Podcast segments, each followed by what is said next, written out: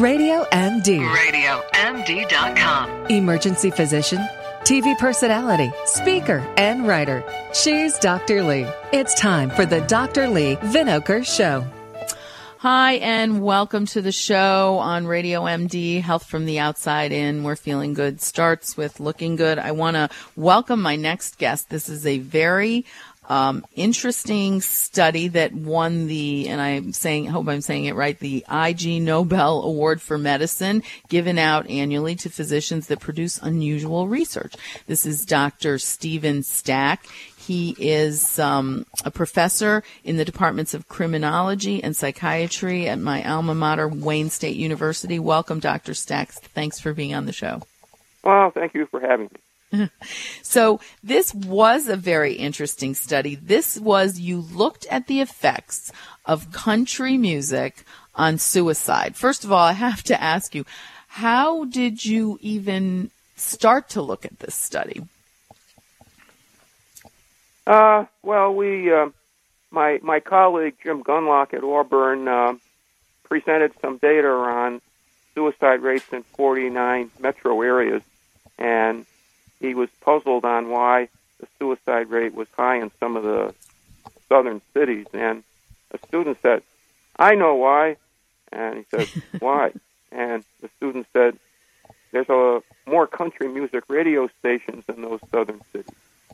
And so we uh, followed up on that over the next year or so, and we got data on 49 metro areas that had data on country music radio market share.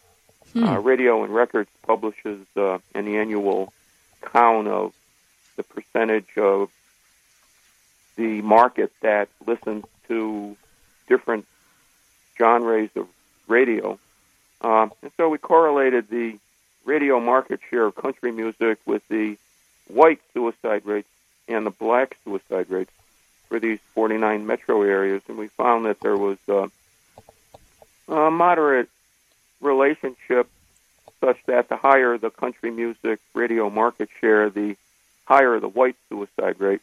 Um, it had nothing to do with the black suicide rate because at the time, um, relatively few blacks were country music fans. Um, the association was independent of poverty rates, location in the South, divorce rates, and some other things, and so mm. that even after you controlled out some confounders, there was still something there.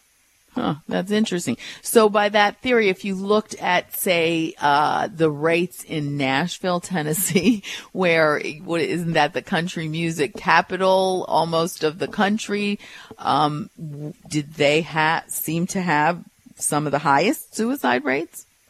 Yeah, Nashville was not the highest, but it was one of the uh, metro areas that had a much higher than average suicide rate.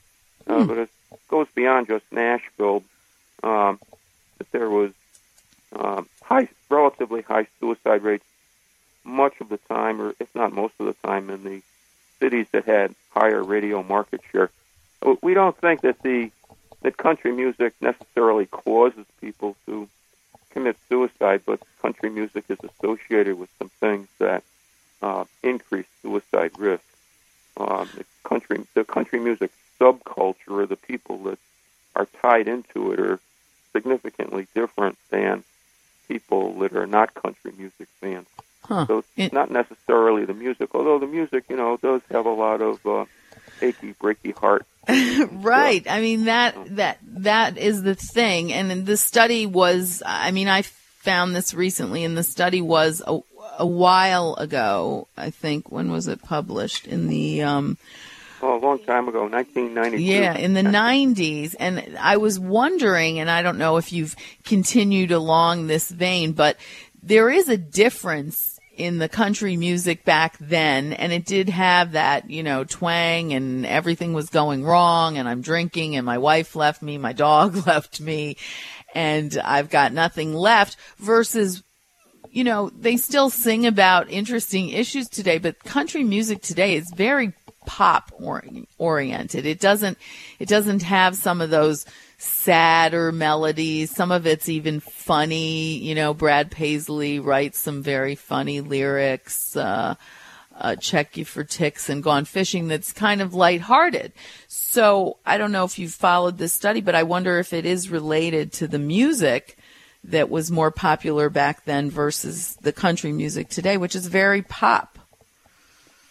Well, it may not actually be the music, but the kinds of people that are attracted to the subculture. Like we, we found that country music fans were much more likely to be divorced than others. Like 27% of the country music fans in the national survey that's done on these things were divorced, compared to only 18% of the non-fans. And then uh, divorce is a really uh, strong risk factor.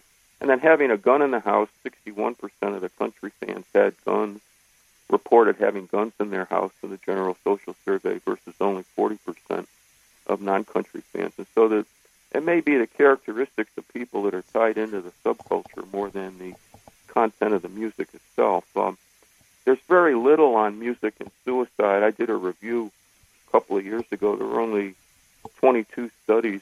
This is like one of them. We did do a follow-up in uh, using data for 2005.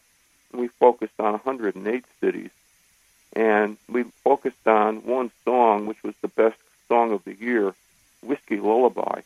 Uh, in "Whiskey Lullaby," a soldier comes home only to find his wife in bed with somebody else. Uh, he puts uh, the bottle to his head and pulls the trigger. Is the uh, key line in the we found that for every 124 plays of this hit song, this was the number one song of the year in 2005, there was one additional male suicide. Hmm. It didn't trigger female suicides, but it triggered the uh, seemed to have something to do with the um, suicide rate of men. Interesting. But yet, if you, you know, if you think about it, I mean, how many shows have suicide and issues, soap operas, you know, the, almost the definition of soap opera. And I know you weren't looking at that, but I, I wonder if there's a, a correlation there or maybe just soap operas seem so unrealistic today. There were some studies done on suicide and soap operas over in England back in the 1980s, and they had mixed results. Some of them did find that um, following a suicide in a popular soap opera was the EastEnders. Uh, some of them found a blip up, and some of them didn't. So, um, no one, as far as I know, has studied suicides in soap operas since then. Th- th- These um, uh, work on soap operas, movies, um, music is sort of a rare occurrence in the study of suicide, and I think there should be a lot more, but uh, it's sort of glossed over in favor of the psychiatric model that looks at depression and other sorts of mental disorders, and not at social factors like music or soap operas or movies. So, what do you think the takeaway from from this is? I, I'm sure, you know, we, country music stations. did they all come out against you uh, when this article was published? Or um, Oh yeah, yeah. We we were called uh, things like academic coneheads by Willie Nelson.